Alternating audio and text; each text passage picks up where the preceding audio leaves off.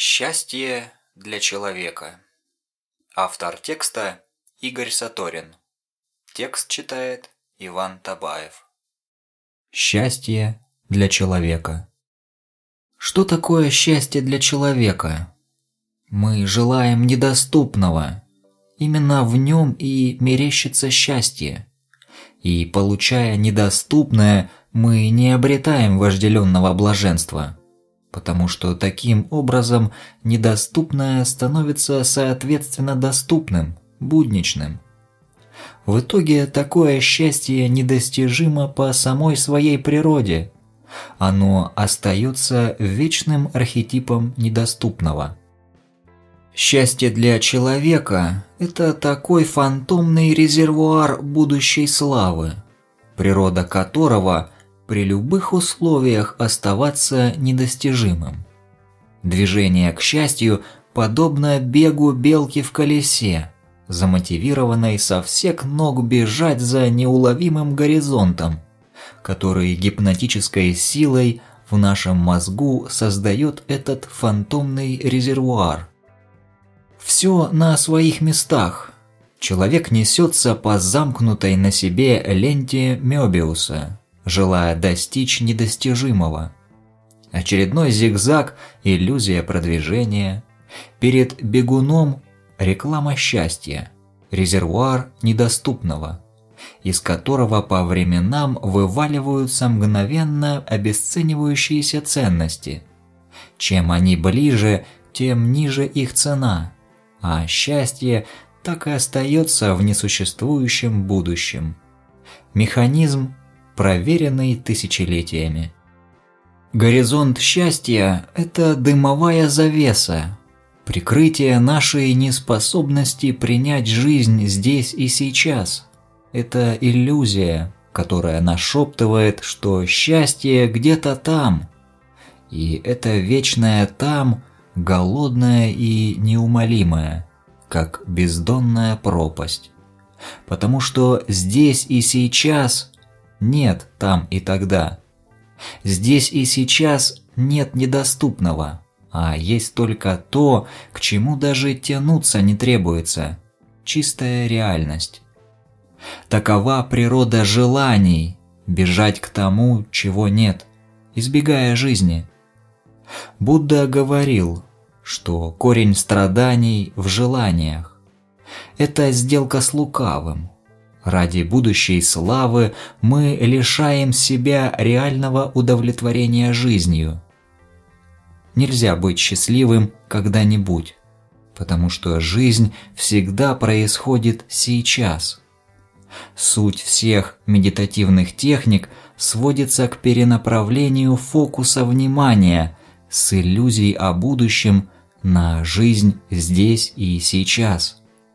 Нирвана – это вечное сейчас. И проблема вовсе не в целях. Все портят ожидания, они лишают возможности принимать себя и свою жизнь.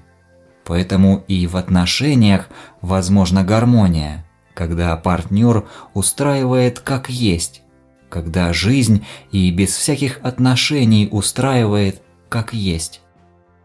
А иначе неудовлетворенность жизнью проецируется на партнера, который должен давать все больше, открывать для нас то самое недоступное счастье. В итоге хочется новых поз, новых шмоток, новых воздушных и реальных замков. Хочется еще и еще, потому что недоступное не меняет своей природы. Только согласие с собой – позволяет согласиться с жизнью. Осознанность необходима, чтобы видеть природу происходящего, принимать все это, не погружаясь в грезы ожиданий. Осознанность лишает слепых надежд, через обострение проявляет и растворяет привязанности и открывает вкус к реальной жизни – а гоняясь за счастьем, живешь в рамках условий и запретов. Надо быть правильным, сильным, хорошим и даже святым. Нужна дорогая машина, престижная должность, завидный партнер, уважение. Этот список непрерывно пополняется недоступным и недостижимым, приводящим к вечной неудовлетворенности. Недостижимое не становится достижимым никогда. Недостижимое лишь тасует объекты, которыми прикрывается, чтобы мы не раскусили его лукавую игру. Отсюда все наши разочарования в любви, в работе, в целях.